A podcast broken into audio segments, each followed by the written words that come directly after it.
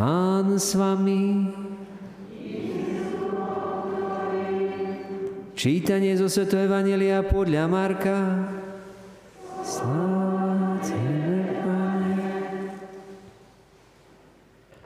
Ježiš zavolal k sebe zástup aj učeníkov a povedal im, kto chce ísť za mnou, nech zaprie sám seba. Vezme svoj kríž a nasleduje ma. Lebo kto by si chcel život zachrániť, stratí ho. Ale kto stratí svoj život pre mňa, pre evanílium, zachráni si ho. Veď čo osoží človekovi, keby aj celý svet získal a svojej duši by uškodil? Lebo za čo vymení človek svoju dušu?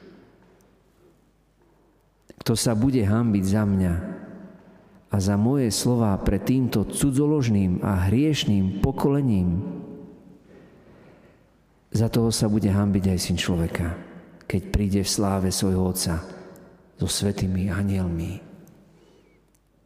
A povedal im, veru hovorím vám, niektorí z tých, čo tu stoja, neokúsia smrť, kým neuvidia, že Božie kráľovstvo prichádza s mocou. Počuli sme slovo pánu. Chvála Tebe, Kriste.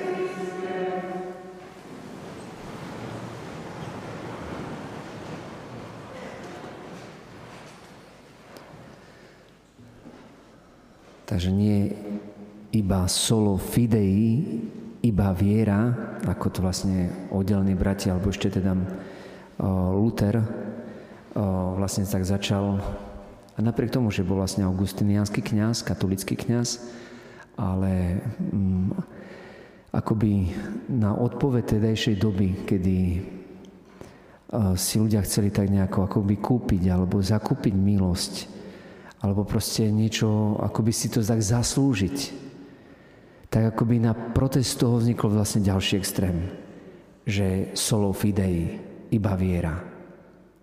A naproti tomu už Apoštol Pavol v liste Galatianom hovorí, iba viera čína skrze lásku.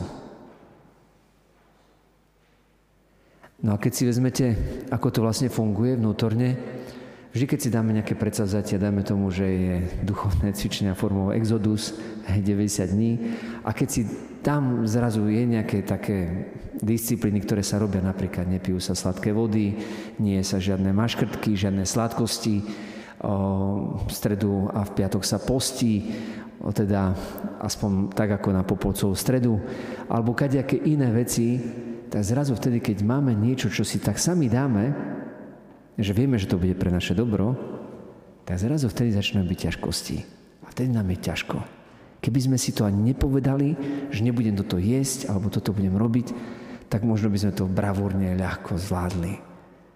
Ale keď ako náhle si niečo akoby vnútorne povieme, tak to poznáme, tie naše nesplnené predsavzatia. A všetci s tým bojujeme. Prečo to tak je? Lebo naozaj všetko sa rodí práve v tom, že potrebujeme, ako to existuje taký zákon v cirkvi, volá sa to, že taká trojička to je lex credendi, lex orandi, lex vivendi. Čiže zákon viery rovná sa zákon modlitby a rovná sa zákon života. A súvisí to veľmi úzko. Čomu veríš, tak, tak sa budeš modliť a tak budeš aj žiť. Alebo ako budeš žiť, tak sa budeš modliť a tak budeš aj veriť. Alebo ako budeš sa modliť, tak budeš aj potom veriť a tak budeš aj žiť. A všetky možné kombinácie, ktoré sú medzi tým, úplne sú hlboko vnútorne spojené tieto veci. A preto vlastne potom aj modlitba, aj viera bez skutkov je to naozaj mŕtve, ako hovorí apoštol Jakub. Ale všetko sa to rodí naozaj práve na základe toho, aj toho rozhodnutia, ako nám hovorí v Evangelium, kto stratí svoj život pre mňa, ten ho nájde. To stratí, to je rozhodnutie, to znamená darovať ho. Kto ho daruje mne, ten ho nájde. Ten nájde nielen seba, ale nájde ešte o mnoho viacej. Čiže vždy to musí byť zamerané pre niekoho. Vždy to musí byť nielen také, že samé pre seba, ako nejakí fakíry, že by sme sa chceli naozaj učiť ovládať ešte aj to možno aj svoje dýchanie, ešte aj svoje vnútorné orgány a všetko ostatné. Aj to všetko sa dá. A sú mnohí, ktorí sú šikovnejší v tom.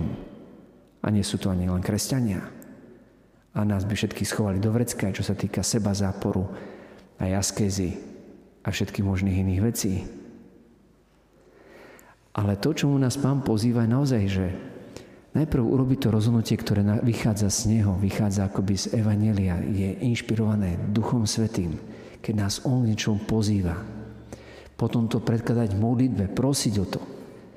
Alebo mu rovno Bohu aj ďakovať, mu to už rovno príjmať to, akoby túžiť s vierou, že Boh mi to všetko dáva a ja to s vierou príjmam do svojho života. A prehlasujem to vo svojom živote. Ako niečo, čo je objektívnou pravdou, Začnem to prehlasovať nad sebou, nad svojim životom. Nie ako nejaká sugestia, ale na základe toho, že Bože slovo je pravda. V tomto by sme sa ešte zhodli ešte aj s oddelnými bratmi. No že potom nezmôže to zostať len pri tom. Potom to, čo sme prehlasovali ústami, a nakoniec by sme sa zhodli, že oni aj toto vlastne si myslia tiež, tak potom to má vyústiť do, tej, do toho skutku, do nejakého vnútorného skutku, aj do vonkajšieho skutku. Vnútorný skutok je to rozhodnutie už. Tá moja voľba. Napríklad toto obetujem, že nebudem niečo jesť. Alebo nejaký iný seba zápor. Alebo že pôjdem niekoho navštíviť. A potom to aj za to prosím a potom to môžem aj vykonať.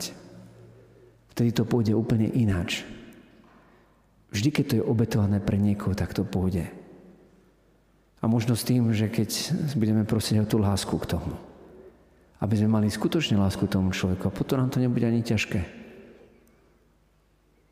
No a vždy najťažšie sú začiatky. Vždy. Začiatky sú najťažšie. To je ako motor. A auto, keď máte naštartovať, keď sa má pohnúť, vtedy musí vynaložiť najväčšiu silu. Aj my, keď máme niečo začať, si to vyžaduje najväčšiu silu. A potom už, keď sa rozbehneme, tak už potom netreba až takú veľkú silu na to, aby sme išli dopredu ďalej. Keď niekto začína cvičiť, je to veľmi ťažké. Keď už prekoná prvé ťažkosti, potom to už ide. O hociaké oblasti to tak funguje. Vždy začiatky sú ťažšie, ale potom sa to začne stávať ľahším. Potom už potrebujeme už len jednu jedinú vec. A to je vytrvalosť, aby sme získali prísľubenia. A tak na tej našej ceste, aby sme takéto veci mohli robiť a mali naozaj vieru, ktorá činná skrze lásku, tak to prvé začína práve tým, že kto stratí svoj život pre mňa, ten nájde. Mnohí chcú žiť ale takým spôsobom, že naozaj táto doba aj všetky možné veci sú poznačené rozdelením, veľkým rozdelením, lebo každý chce naplňať tú svoju vôľu, svoju svoju vôľu a potom naráža naraža na vôľu druhých. A je v tom totálny zmetok. A ľudia sú otrávení, znechutení, vyčerpaní, možno rezignovaní a už absolútne nemajú chuť potom na nič. Ale keď stratíš svoj život pre Krista, začneš hľadať tú jeho vôľu, vtedy získaš novú silu. Vtedy tvoj život získa nový elán. Vtedy pôjdeš dopredu a neunavíš sa, lebo Boh sa neunaví. Amen.